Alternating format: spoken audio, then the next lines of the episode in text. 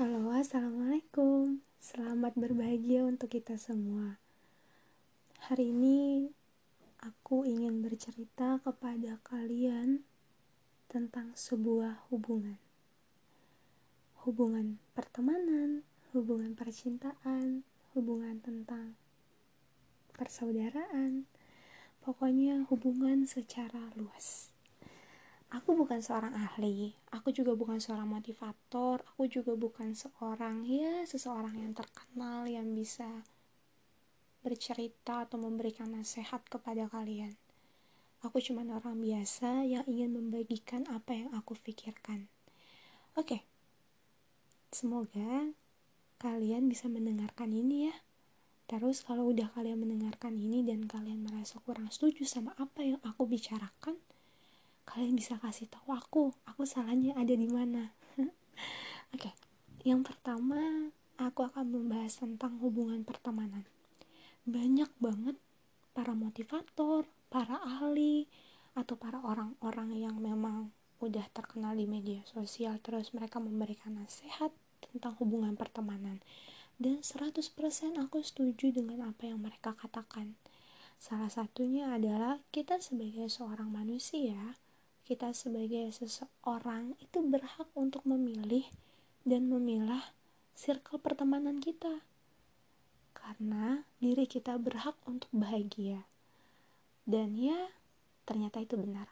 Semakin kita dewasa semakin kita tahu apa yang diri kita butuhkan kita semakin tahu apa yang diri kita inginkan untuk membuat diri kita bahagia Contohnya adalah dengan pertemanan.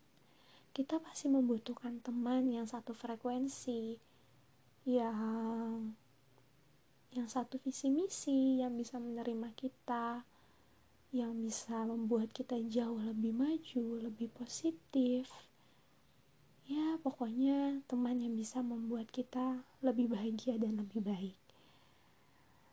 Terkadang yang awalnya kita kira dan yang kita anggap teman kita itu adalah bagian dari hidup kita yang paling dekat tapi ternyata ke sini ke sini lama kelamaan kita merasa dia bukan orang yang tepat.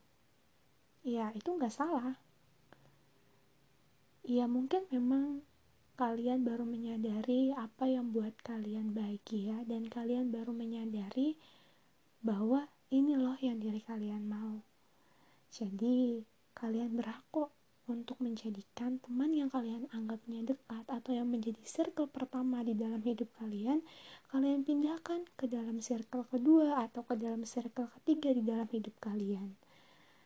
Ya, maupun nanti pasti ada aja yang mikir, ah, sombong, ninggalin temen, nyuekin temen, tapi kalian gak usah ngedengerin. Kenapa? Karena itu hak kalian kalian punya hak untuk memutuskan siapa teman yang ingin kalian jadikan circle pertama, mana yang ingin dijadikan circle kedua, mana yang ingin dijadikan circle ketiga. Jadi kalian tidak usah baper ataupun ya marah dengan perkataan orang-orang. Tapi kalian juga harus ingat memilah dan memilih circle pertemanan itu bukan berarti musuhan ya. Kita cuma menempatkan diri kita bagaimana kita men, ya menghadapi teman kita di circle pertama, bagaimana sikap kita menghadapi teman di circle yang kedua, gimana cara menghadapi teman di circle ketiga. Tapi bukan berarti musuhan. Biarin aja orang mikir kalau kita musuhan. Tapi yang penting kalian tahu kalau itu bukan musuhan, tapi itu salah satu bentuk atau cara biar hidup kalian jauh lebih bahagia lagi. Hmm, kenapa aku bisa berbicara seperti ini? Ya karena aku mengalaminya. Aku memutuskan untuk berani memilah dan memilih circle pertemanan aku. Aku memilah dan memilih mana teman yang ingin dijadikan circle pertama di dalam hidupku, mana yang ingin dijadikan circle kedua, mana yang ingin dijadikan circle ketiga, dan circle seterusnya. Dan sekarang aku jauh lebih bahagia. Tapi kamu juga harus perlu ingat, kamu juga nggak boleh baper. Di saat teman kamu juga melakukan hal yang sama, yaitu memilah dan memilih circle pertemanannya. Kamu jangan marah kepada dia di saat kamu dulu sangat dekat terus tiba-tiba kamu dijadikan circle ketiga. Kamu gak boleh marah. Maaf ya tadi ada iklan sebentar. Oh iya aku ingat. Pokoknya kalian gak boleh marah. Kalau teman kalian itu ya melakukan hal yang sama yaitu memilah dan memilih pertemanannya. Karena itu hak mereka dan itu juga cara mereka untuk berbahagia.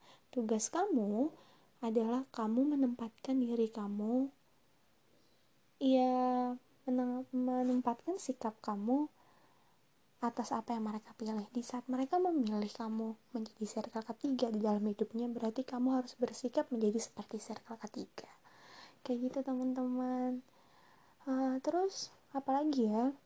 Oh iya aku ingin berbicara tentang sebuah hubungan percintaan. Kan tadi udah tuh hubungan pertemanan sekarang hubungan percintaan.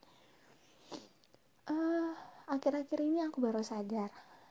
Ya setelah aku membaca dan melihat sebuah kalimat bahwa jika kalian dipisahkan atau kalian yang dulunya sangat dekat mungkin dengan pasangan kalian terus kalian dijauhkan ya hubungan kalian tidak baik-baik aja kalian sadar gak sih itu tuh salah satu bentuk teguran dari Tuhan kepada kamu ya mungkin kamu terlalu merindukan pasangan kamu, kamu terlalu mencintai pasangan kamu melebihi cinta kamu kepada Tuhan kamu. Yang perlu kamu ingat, kita adalah seorang manusia, kita hanya makhluk. Kita punya sang pencipta yang menciptakan kita semua. Ya wajar sih kalau dia cemburu, sang pencipta cemburu. Coba aja kamu bayangin, kamu bisa nelpon, bisa video callan sama pasangan kamu berjam-jam. Dari mal, dari pagi sampai malam, tengah malam kamu juga masih teleponan aja, masih bisa video callan aja sama sama pasangan kamu. Kamu tahu gak sih? Kamu bisa loh, kamu sanggup untuk video callan berjam-jam.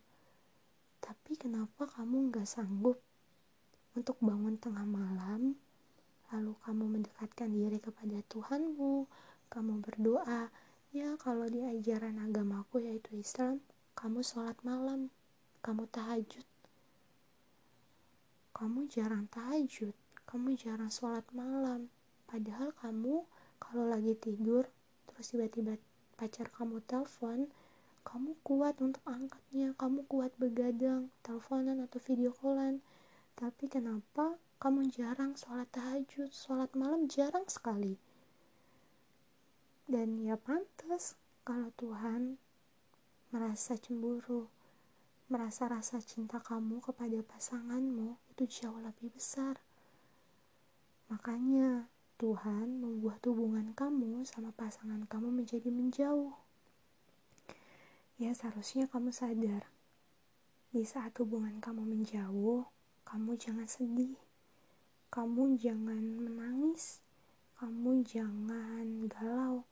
Yang harus kamu lakukan sebenarnya kamu harus berpikir, apakah saat aku mendekati ciptaannya, saat aku mendekati makhluknya, apakah aku sudah mendekati sang penciptanya? Apakah aku sedang sudah mendekati Tuhannya? Seharusnya itu yang kamu pikirkan.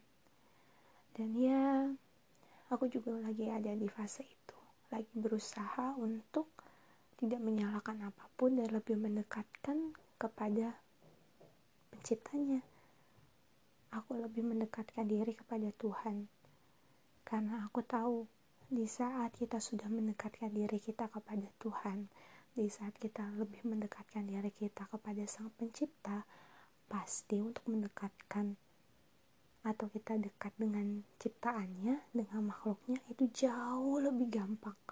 Itu jauh ya jauh lebih lebih mudah karena sang penciptanya udah ridho, udah setuju. Terus kamu tahu gak sih di saat hubungan kamu lagi menjauh dengan pasangan kamu, itu Tuhan memberikan kesempatan kamu untuk menjadi jauh lebih baik, bisa memperbaiki diri kamu, yang awalnya mungkin dengan nama pasangannya kerjaannya cuman ya cuman chattingan, teleponan, video callan sampai lupa segalanya tapi Tuhan memisahkan kalian. Terus kalian jadi rajin lagi kalian jadi rajin belajar jadi tambah melakukan hal-hal yang positif. Nah itu cara Tuhan untuk membuat kamu jauh lebih baik. Makanya di saat Tuhan lagi memisahkan kamu dengan pasangan kamu itu adalah ajang untuk kamu memperbaiki diri kamu. Karena aku setuju di saat kita memperbaiki diri kita kita juga akan mendapatkan pasangan yang jauh juga lebih baik ya karena jodoh itu cerminan diri kita. Hmm, ya mungkin banyak sih orang-orang yang gak setuju sama perkataanku. Tapi coba deh kalau kamu lagi ada masalah dengan pasangan kamu atau mungkin kamu berpisah dengan pasangan kamu kamu coba pikir lagi dan coba kamu ingat-ingat lagi. Apakah rasa cinta kamu kepada Tuhanmu lebih besar mana sama rasa cinta kamu sama pasangan kamu? Karena di saat kamu bisa menangisi, bisa merindukan, bisa nangis, bisa sampai sesegukan di saat kamu berpisah sama pasanganmu, coba deh kamu bandingkan di saat kamu tidak beribadah kepada Tuhanmu, apakah kamu juga sesedih itu? Apakah kamu juga sesegukan itu? Coba kamu pikirkan, karena aku setuju dengan perkataan bahwa syahwat dan cinta itu hal yang berbeda, tapi itu hal yang hal yang sangat tipis dirasakan oleh manusia kita bilang kita cinta kepada pasangan kita padahal itu bukan cinta tapi itu hanya syahwat syahwat yang, yang dikendalikan oleh setan. Tapi jika kamu benar-benar cinta kepada pasangan kamu kamu juga akan jauh lebih mencintai sang penciptanya. Itulah baru namanya cinta. Hmm, ya aku pengen aja sih berbicara kayak gini share kayak gini ke kalian semua. Karena aku baru belajar akan hal itu dan aku baru memahami hal itu dan aku ya baru melihat sebuah tulisan. Ya maupun itu cuma tulisan novel tapi itu banyak banget pelajarannya untuk aku. Untuk membedakan mana cinta dan syahwat. Untuk lebih mencintai Tuhannya. Untuk lebih mencintai sang penciptanya sebelum kamu mencintai makhluknya.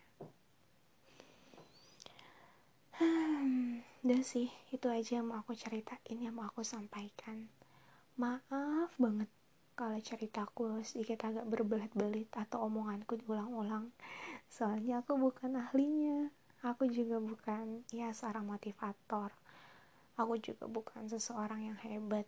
Aku hanya ingin membagikan apa yang uh, pikiranku dan perasaan aku lagi rasakan udah itu aja kok hmm, pokoknya buat kalian yang mendengarkan ini stay positif selamat berbahagia untuk hidup kalian dan jangan sedih-sedih lagi ingat sama sang Tuhan ingat sama penciptamu oke okay?